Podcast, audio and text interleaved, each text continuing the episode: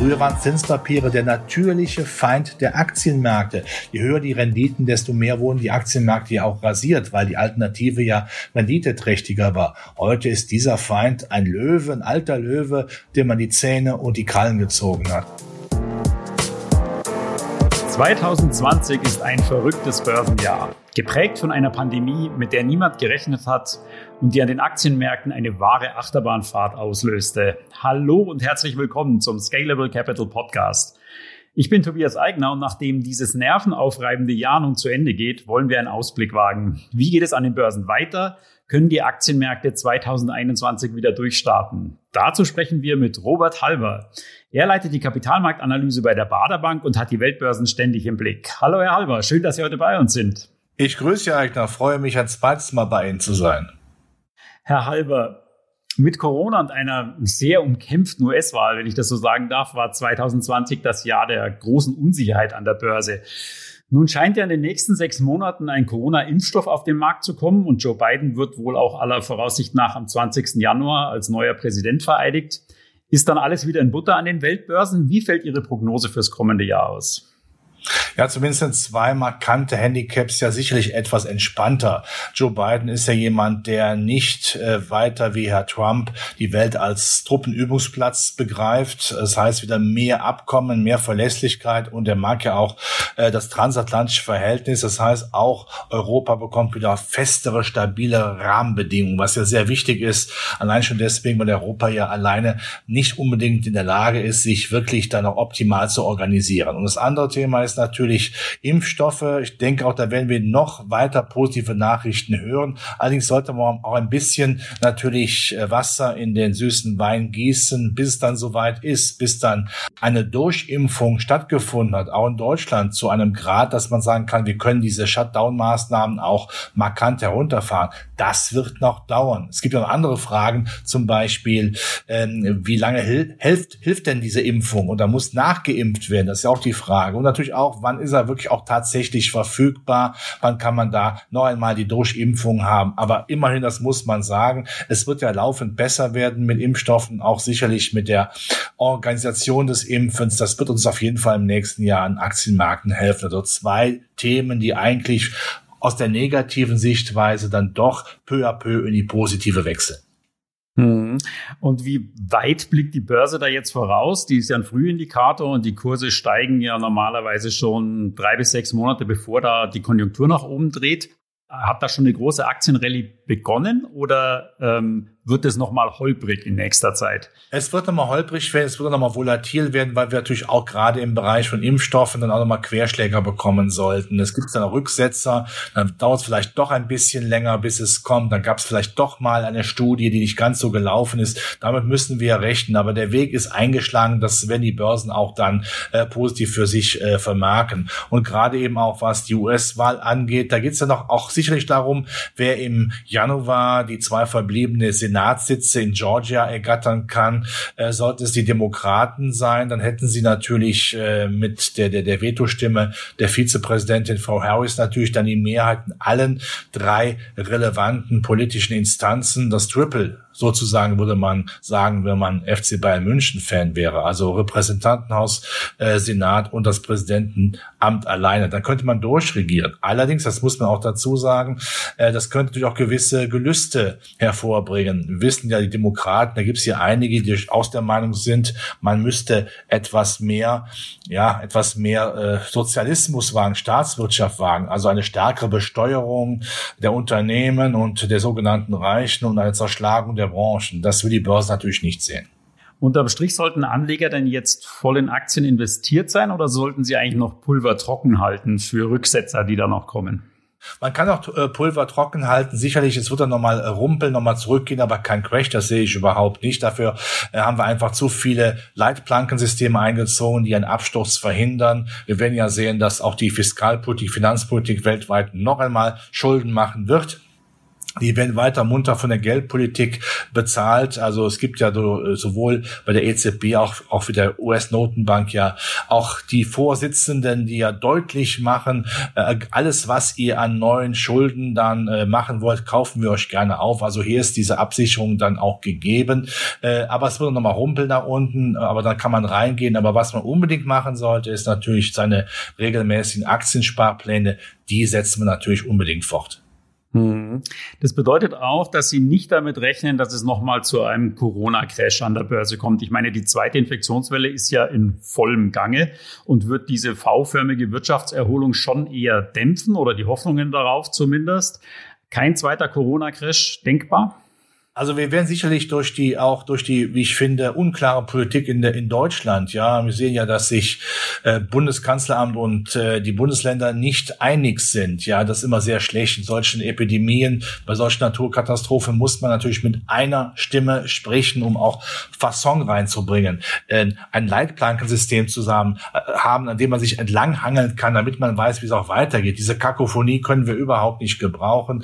Ich sage ja immer, Worte zerstören, wo sie nicht hingehören das müsste klarer sein. Das wird dazu führen, diese Lockdown-Bewegung, dass wir sicherlich im, im Winterjahr nicht wachsen werden. Das würde nochmal wehtun. Wir sehen ja auch in anderen Ländern, äh, dass die Neuinfektionszahlen empor schnellen. Andererseits muss man aber auch sehen, äh, dass natürlich das kulturelle Umfeld Welt, in der Welt besser wird. In Asien sieht man deutliche Wachstumselemente, äh, auch allein schon diese, diese Vorfreude auf einen großen Freihandelsraum in Asien, durch der, der natürlich die Weltwirtschaft nach vorne bringt. Die ähm, verarbeiten Gewerbeindikatoren, also die Industriestimmung wird ja auch immer stabiler, also gibt es mal Rückschläge, aber schon stabiler. Was allerdings ein, ein Hinkefuß ist, ist der Dienstleistungssektor. Da denken wir natürlich an die Restaurants, Gaststätten, Touristik äh, und Hotels. Das tut natürlich noch weh, aber wenn nachgeladen wird von der Fiskalpolitik, dann wird man das Schlimmste verhindern. Man darf ja eins nicht vergessen, Politiker haben ja vor einem eine höllische Angst, dass die Straßen unruhig werden. Und wenn wir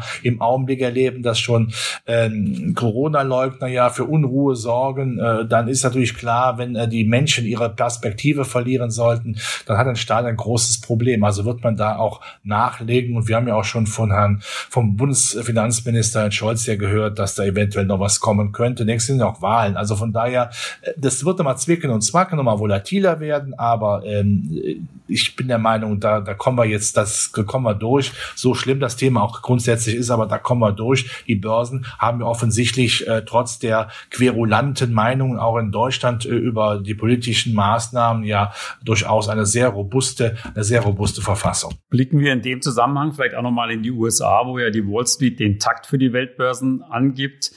Wie stark ist denn die US-Wirtschaft noch von Covid-19 betroffen? Da kommt ja die zweite Infektionswelle gerade mit voller Wucht und Joe Biden, der die Pandemie höchstwahrscheinlich besser managt als Trump, kommt ja erst Ende Januar ans Ruder. Ja, Amerika ist natürlich ein Leidtragender der Corona-Pandemie, weil der Amtsinhaber äh, viele Dinge hat schleifen lassen. Das muss man sehr deutlich sagen. Das ist ein Grund, wo man sagen muss, es ist grundsätzlich richtig, dass er auch abgewählt worden ist. Soll er Golf spielen gehen? Vielleicht kann er das besser.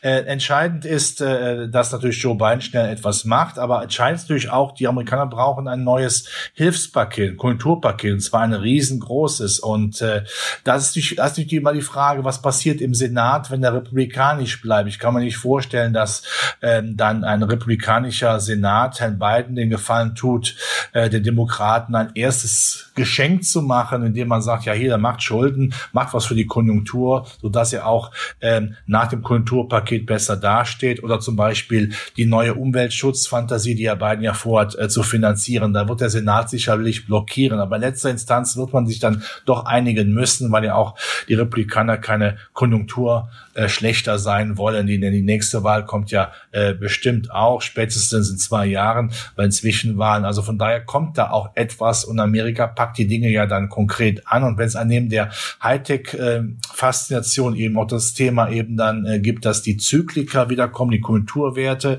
auch gerade im Value-Bereich. Natürlich, Value hat ja im Augenblick dann wieder bessere Karten und natürlich eine starke Ausrichtung auf Umweltschutz und auf diese berühmten äh, Papiere ESG, also Umwelt, Soziales und Unternehmensführung, dann hätte die Börse ja auch eine stärkere Breitheit dann erreicht, was ja auch dann die, die, die Märkte in sich stabilisiert. Bis vor kurzem hatten wir ja den Eindruck, dass nur fünf Werte im S&P ähm, den S&P nach oben treiben. Also die Breite wird größer und je breiter, desto stabiler. Lassen Sie uns noch mal kurz auf die Stichwahl am 5. Januar für den äh, Senat kommen.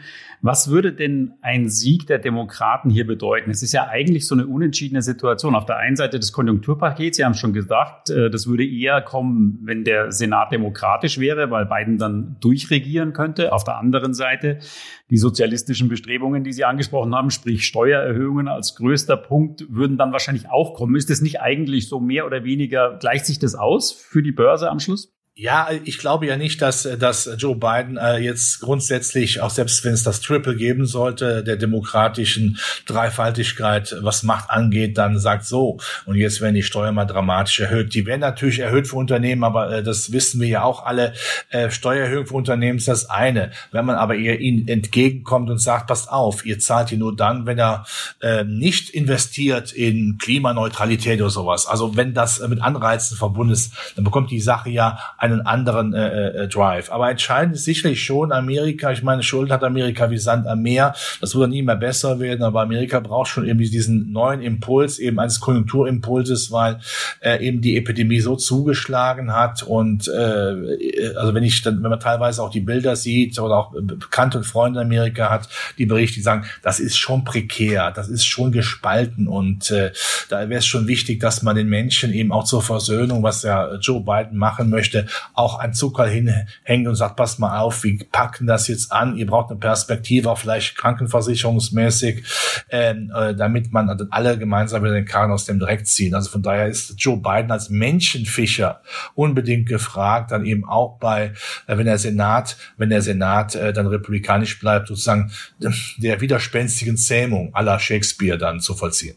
Generell hat man ja so den Eindruck, die Wall Street freudet sich langsam mit Bidens Wahlsieg an. Es hieß ja vorher immer, es wäre besser, äh, Trump würde gewinnen, für die Börse zumindest. Hat da ein Umdenken stattgefunden? Ja, weil man nochmal nachgedacht hat und festgestellt hat, Biden steht natürlich auch international für mehr Vertragstreue. Es bringt ja nichts, wenn man jetzt den Chinesen, Europäern permanent ins Schienbein tritt. Äh, was bringt das? Die Chinesen wird man nicht bezwingen. Ja, also die, die man sieht ja, die, die laufen mittlerweile von alleine. Und äh, von daher ähm, guckt man selbst in Wall Street darauf und sagt, okay, unabhängig davon, dass wenn die Steuern dramatisch erhöht würden, wäre es natürlich nicht positiv. Wenn Branchen wie, wie, wie, wie die Pharmabranche oder äh, wie, wie Hightech zerschlagen würden, das würde wird man auch nicht gutheißen. Aber so weit wird es ja auch nicht kommen. Der Herr Biden ist ja kein Linker und Frau Harris ja auch nicht eher konservativ, was man so von ihrem Profil hat äh, äh, kennenlernen können. Äh, entnehme ich dem auch, dass die großen Technologiekonzerne keine Angst haben müssen, also äh, keine Angst vor Zerschlagung und die Rallye bei den Tech-Werten geht weiter?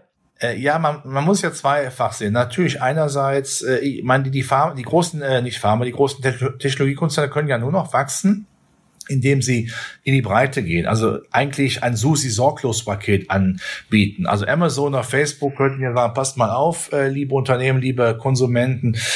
Alles, was ihr digitalisiert macht, könnt ihr alles bei uns haben. Und zwar komplett. Ihr braucht nie mehr irgendwo hinzugehen. Es ändert so ein bisschen an, an die alte Kaufhof-Werbung. Der Kaufhof bietet tausendfach alles unter einem Dach. Je stärker das natürlich dann Drive bekommt, desto stärker wird das Unternehmen natürlich auch. Äh, und damit ist es schwer, äh, schwerer zu kontrollieren. Äh, das ist sicherlich nicht im Sinne äh, einer Regierung, die natürlich auch keine Parallelregierung im Extremfall irgendwann haben möchte. Andererseits muss man sagen, es sind gerade die großen Hightech-Konzerne ja auch ähm, industriepolitische Waffen, gerade in der Auseinandersetzung mit den Chinesen. Warum sollte man ausgerechnet die Zukunft denn zerschlagen? Also da kann man sicherlich ja auch sich zusammensetzen, sagen, wie könnt ihr euch selbst beschränken und wie kann man das überprüfen? Aber jetzt einfach zu sagen, wir zerschlagen das jetzt mal, weil es uns zu groß geworden ist, äh, wäre ja keine Politik, die auf einer auf einer Ebene der geopolitischen Auseinandersetzung unbedingt fruchtet. Also ich denke, da wird man dann eher eine Verhandlungslösung anstreben und die, die, die Firmenchefs äh, der Hightech-Firmen werden ja so schlau sein und werden dann sicherlich nicht alles ausreizen bis zum geht nicht mehr. Europa wird vielleicht auf die Idee kommen, ja, da wir kein Hightech haben, können wir ja munter die Konzerne besteuern, aber äh, der Druck wird dann auch irgendwann zu groß werden und dann wird man sagen, an den Konzernen kommt man nicht vorbei. Also ich erwarte so oder so keine große Zerschlagungsaktion, sondern eben eine, eher eine Verhandlungslösung. Hm, also eine moderatere Variante und ein differenzierteres Bild. Gilt es denn auch generell für die Branchen, die äh, von der beiden Politik profitieren oder als Verlierer gehandelt werden? Das heißt ja zum Beispiel immer, der Ölbranche wird schlecht gehen, Umwelttechnologie wird stark profitieren. Kann man so eine Rechnung so einfach aufmachen? Ja, auch da wird, also Herr Biden möchte, muss er jetzt versöhnen. Er kann ja schlecht in der Prärie, wo man Fracking betreibt, sagen, so, wisst ihr was, äh, jetzt machen wir auf, auf, äh, auf Klimaschutz, jetzt seid ihr eben arbeitslos, Opfer müssen wir alle bringen, nach dem Motto, ein bisschen Verlust ist immer. Das kann man so nicht verkaufen. Also wird es da Übergangsprozesse geben. Ähm, er will ja auch nicht jetzt äh, nach zwei Jahren feststellen, dass dann die, die, die Wähler äh, scharenweise wieder zu Republikanern laufen. Das heißt, es wird in gewissem Maße parallel laufen äh, Politik ist ja eher dann ein, ein, ein, ein großer Supertanker, der sich langsam bewegen, das langsam runterfahren, aber gleichzeitig eben schon sagen, wir müssen natürlich auch äh, ähm, den Klimaschutz nach vorne bringen, weil damit kann man ja auch Geld verdienen. Die Amerikaner denken ja immer an Geld verdienen. Das ist ja der Unterschied zu uns. Wir denken gerne ideologisch äh, und die Amerikaner denken eben auch pekuniär an Geld. Eine Idee, die dann einen Lauf bekommt, kann man gut vermarkten und verkaufen. Und äh, Umweltschutz ist natürlich angesichts der Umweltverschmutzung, wer möchte das bestreiten, natürlich ein wichtiger Wirtschaftsfaktor, mit dem man Geld verdienen soll. Andererseits weiß man natürlich auch, ist Fracking eine gewisse Zeit natürlich unbedingt noch notwendig, äh, um äh, die Abhängigkeit der OPEC natürlich klein zu halten. Die OPEC, äh, die ärgert sich ja schwarz jeden Tag, weil sie eben merken, sie haben einfach nicht mehr den Durchgriff auf die Ölpreise, wie das früher mal, früher mal der Fall gewesen ist. Wer hat denn vor der OPEC heute noch Angst? Niemand mehr. Also da hat man mehr Angst vor dem Gespenst unterm Bett. Lassen Sie uns auch auf die Bühne der Weltpolitik noch blicken. Mit Joe Biden wird ja aller Voraussicht nach wieder mehr Berechenbarkeit und ein ruhigerer Ton in die internationalen Beziehungen einkehren. Ändert sich denn aber außer diesem Ton irgendetwas am chinesisch-amerikanischen Verhältnis? Also die Amerikaner brauchen ja, das kennen wir von, von, von Rambo und von, äh, von Rocky, immer ein Feindbild. Ja, und da ist China natürlich irgendwo auch wichtig, äh, weil die gelbe Gefahr in Anführungszeichen, ja, äh, ähm, das ist natürlich dann immer so ein Feindbild wie früher die Sowjetunion im Militärischen. Und natürlich darf man auch gerne sagen, dass die Chinesen ja nicht immer nur fair kämpfen. Auch mit Handelspraktiken in puncto Freihandel bekommen sie sicherlich sicherlich nicht äh, die Medaille der, der Liberalisierung. Und da verstehe ich es äh, natürlich auch gut, dass man sagt, wir müssen auch den Chinesen äh, sagen, bis hier nicht weiter. Ähm, allerdings äh, sagt Herr Biden auch, ähm, ich möchte durchaus eine friedliche Koexistenz mit den Chinesen haben. Es geht ja nicht darum, jetzt jeden Tag aus der Hüfte zu schießen und zu tweeten, äh, wie das der Amtsinhaber jetzt noch macht, sondern sagt, wir reden mit euch und wenn wir uns einigen, können wir auch zusammenkommen. Ja, aber ansonsten muss man auch eine harte Tour äh, fahren. Übrigens ist das auch für die Europäer positiv, denn äh, Herr Biden weiß natürlich, wenn der Transatlantik zusammenhält, ist das ja besser von der Durchschlagskraft gegen chinesische Handelspraktiken, als wenn Amerika es alleine macht und in Vorbeigehen auch noch die Europäer abwatscht. Das hat er schon verstanden, diese Feinheiten geopolitischer Politik.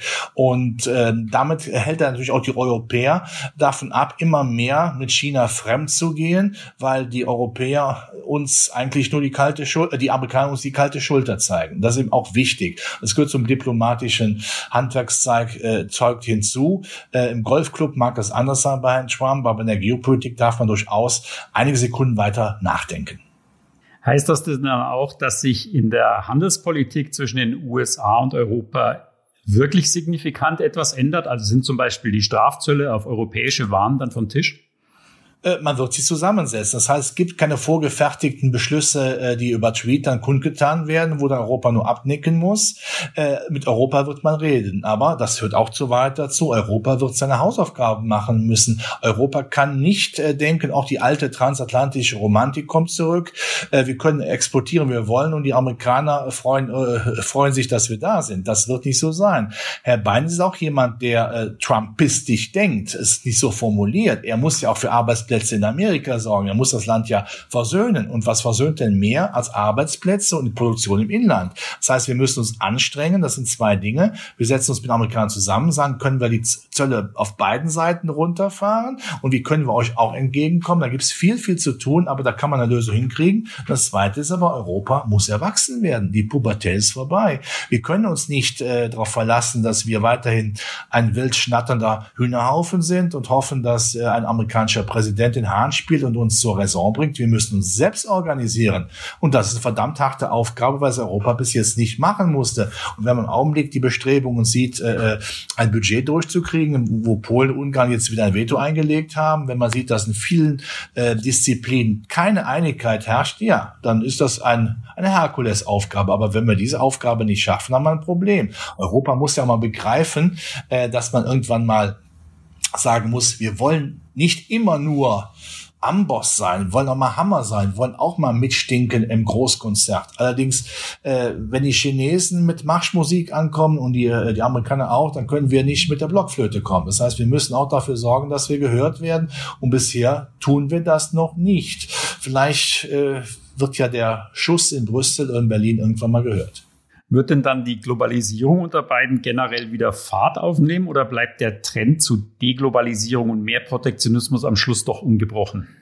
Es wird protektionistischer werden, weil Amerika natürlich äh, seit Clinton kann man sagen, Bill Clinton ähm, sehr stark natürlich Arbeitsplätze exportiert hat. Ähm, Amerika war nur das Konsumparadies äh, und äh, konsumierte und die Welt produzierte. Das will man umkehren. Die Leute wollen eine Perspektive haben. Das heißt, Produktion wird viel stärker in Amerika stattfinden. Lieferketten werden mehr national geprägt sein. Das wird natürlich dann ähm, äh, die Globalisierung nicht bremsen, überhaupt nicht. Aber es wird nicht mehr die Dynamik haben, es wird verhaltener, äh, übersichtlicher werden. Also ist keine komplette äh, Rückfall in die Nationalstaatlichkeit. Ähm, würde keinen Sinn machen, wenn man sieht, dass die Asiaten ja eine große Freihandelszone aufbauen. Aber man wird äh, schon mehr darauf achten, dass man äh, selbst auch selbst auch einen Mehrwert für seine Beschäftigten schafft. Und noch einmal, was versöhnt denn mehr als eine Perspektive und vernünftiger Arbeitsplatz? Die nächstes Jahr voraussichtlich etwas äh, das ruhigere Börsenumfeld, zumindest im Vergleich zum laufenden Jahr. Davon könnten ja auch die Emerging Markets gut profitieren. Die Börsen in den Schwellenländern sind zuletzt ja schon deutlich angesprungen.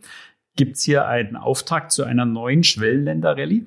Wir sehen ja jetzt schon, dass die ja sprunghaft angestiegen sind und zwar unisono auch, äh, ich sag mal, die üblichen Verdächtigen, die äh, nicht so gut dastehen, also Südamerika, aber die Spreu wird sich vom Weizen auf jeden Fall trennen. Ähm, wenn der Welthandel natürlich wieder läuft, ist das ins insbesondere für die äh, Staaten in Asien sehr wichtig, weil sie auch jetzt äh, eine stärkere Verankerung mit, mit China haben, auch über die Freihandelszone. Und wenn der Handelskrieg eben abebbt, wird ja auch das weltwirtschaftliche Wachstum Schwung aufnehmen. Da werden auf jeden Fall die Schwellenländer mit dabei sein. Und äh, wir haben ja auch mittlerweile nicht mehr diese, diese Angst, wir müssen in Sicherheit investieren. Also der Dollar wird auch schwächer werden. Also früher war es ja so, bei Konflikten, äh, auch die Trump angezettelt hat, ist man trotzdem nach Amerika gegangen, weil das ist der sichere Hafen gewesen. Jetzt läutert sich das. Das heißt, der Dollar wird auch etwas äh, wird auch, wie ich finde, schwächer werden. Das wird auch die Schwellenländerwährung etwas aufwerten und damit auch ähm, Währungsrisiken bei Investitionen schmälern. Das heißt, den Schwellenländern gehört schon ein Stück die Zukunft. Ja, das heißt, im Depot sollte man immer ein bisschen Platz für die Schwellenländer wohlgemerkt aus Asien haben. Die Südamerikaner würde ich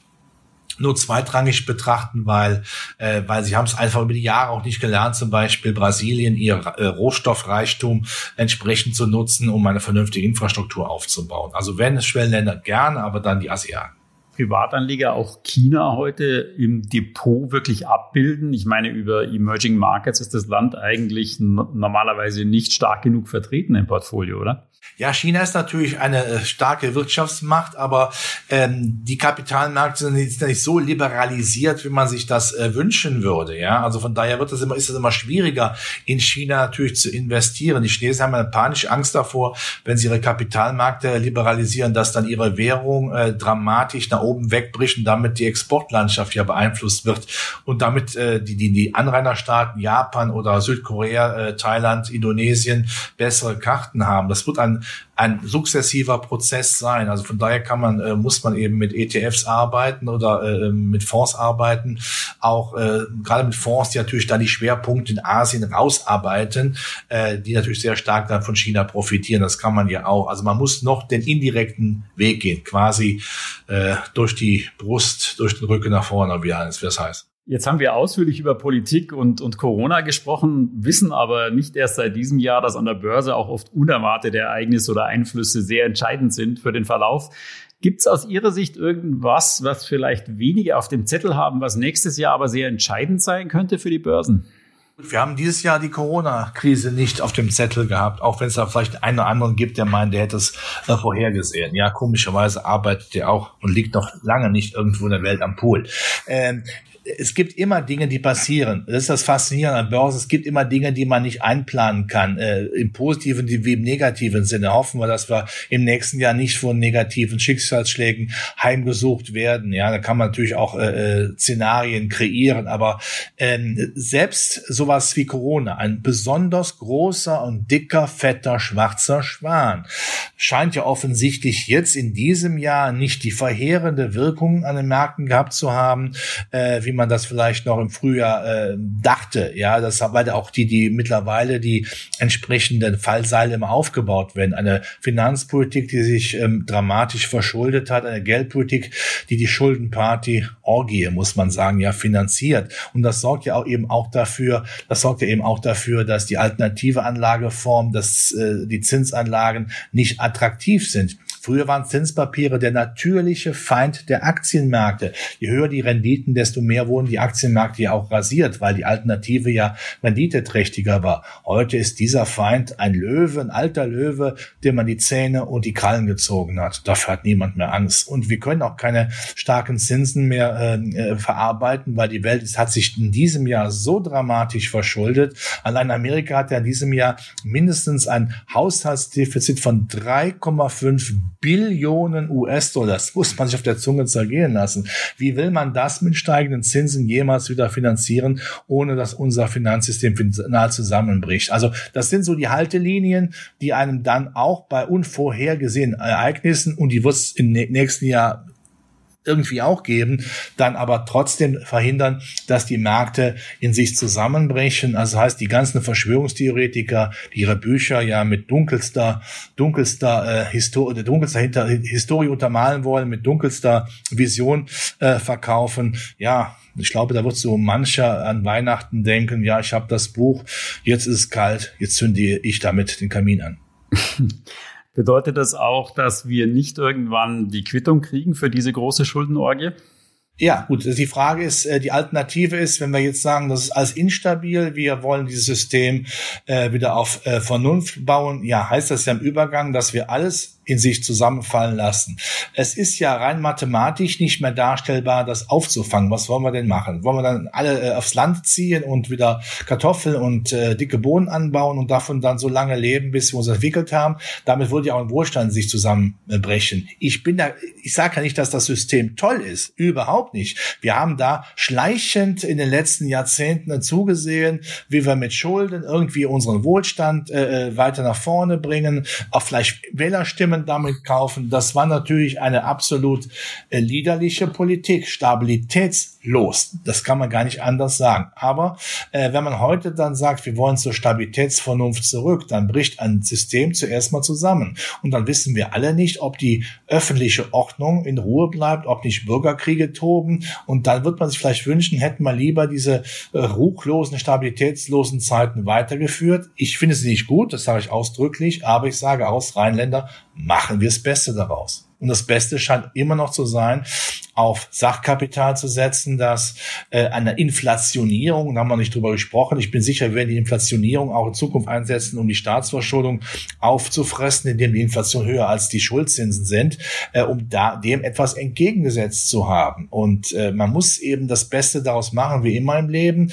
Äh, und äh, die Politik wird verhindern, dass das System in sich äh, zusammenbricht. Und jetzt tun wir mal so, es wird in sich zusammenbrechen. Dann bin ich ja mit meinem Sachkapital Sachkapital, mit meinen Aktien, das ist Sachkapital, mit der Immobilie und ein bisschen Gold und Silber natürlich immer viel besser dran als diejenigen, die dann Staatspapiere haben, ja, denn dann wird man feststellen, Staatspapiere haben nur einen Wert, Brennwert. Aber ich muss am Aktienmarkt wahrscheinlich mit einer extremen Volatilität zurechtkommen dann, oder? Ja, eine extreme Volatilität äh, haben wir ja in diesem Jahr eigentlich nur gehabt, äh, kurz vor der Wahl in Amerika, beziehungsweise dann zu Corona-Hochzeit. Ansonsten haben wir jetzt ja wieder, äh, trotz der unklaren Entwicklung, was Lockdown-Maßnahmen angeht, immer noch eine relativ schwache Volatilität. Aber es wird etwas höher sein, aber auch da muss man immer sehr klar erkennen, Volatilität ist ja ein Geschenk, sozusagen der Lustgewinn für regelmäßige Aktiensparpläne. Denn äh, damit kann man ja sehr schön auch die Entwicklung, eine Optimierung Optimierung äh, seiner Aktienpositionierung über äh, Zeit haben. Äh, das muss man eben auch nutzen als äh, Basisgeschäft. Man kann gerne mit Aktien, äh, das mache ich ja auch, äh, kaufen und verkaufen und Spaß dran haben, selbstverständlich. Aber äh, so die Altersvorsorge mit Aktiensparplänen, das ist schon eine feine Sache, wenn man sieht, dass man natürlich bei sinkenden Kursen mehr Geld, mehr äh, Aktie für sein Geld bekommt. Umgekehrt geht es nach oben, bin ich reicher. Also äh, das hat mich immer überzeugt. Und wenn ich bei meinem eigenen Nachwuchs sehe, was zusammenkommt, wenn man langfristig wirklich in Aktiensparplänen anspart, dann muss ich sagen, also das sollte politisch und steuerlich gefördert äh, werden. Aber ich weiß, jetzt sind wir im Bereich der Utopie. Kommen wir am Schluss vielleicht noch zu der Inflationierung, von der Sie schon gesprochen haben. Was wird denn aus der Inflation? Könnte die im zweiten Halbjahr nächsten Jahres vielleicht schon anziehen angesichts der großen monetären und fiskalischen Hilfspakete?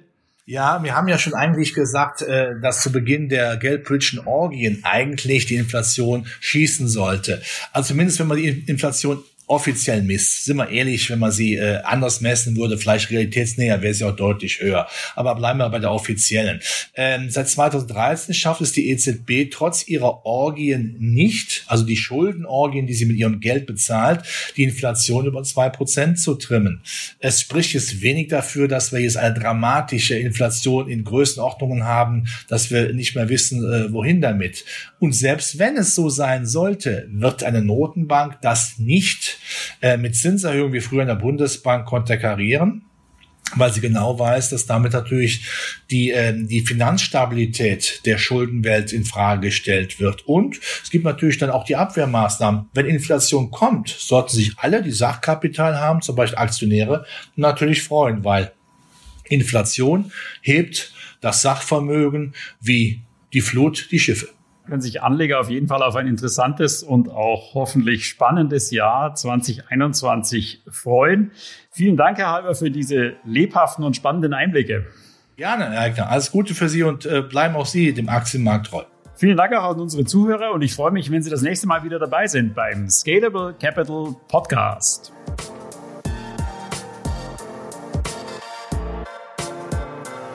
Scalable Capital Vermögensverwaltung GmbH erbringt keine Anlage-, Rechts- und/oder Steuerberatung. Sollte dieser Podcast Informationen über den Kapitalmarkt, Finanzinstrumente und/oder sonstige für die Vermögensanlage relevante Themen enthalten, so dienen diese Informationen ausschließlich der Erläuterung der erbrachten Dienstleistungen. Die Kapitalanlage ist mit Risiken verbunden. Bitte beachten Sie hierzu die Hinweise auf unserer Internetseite.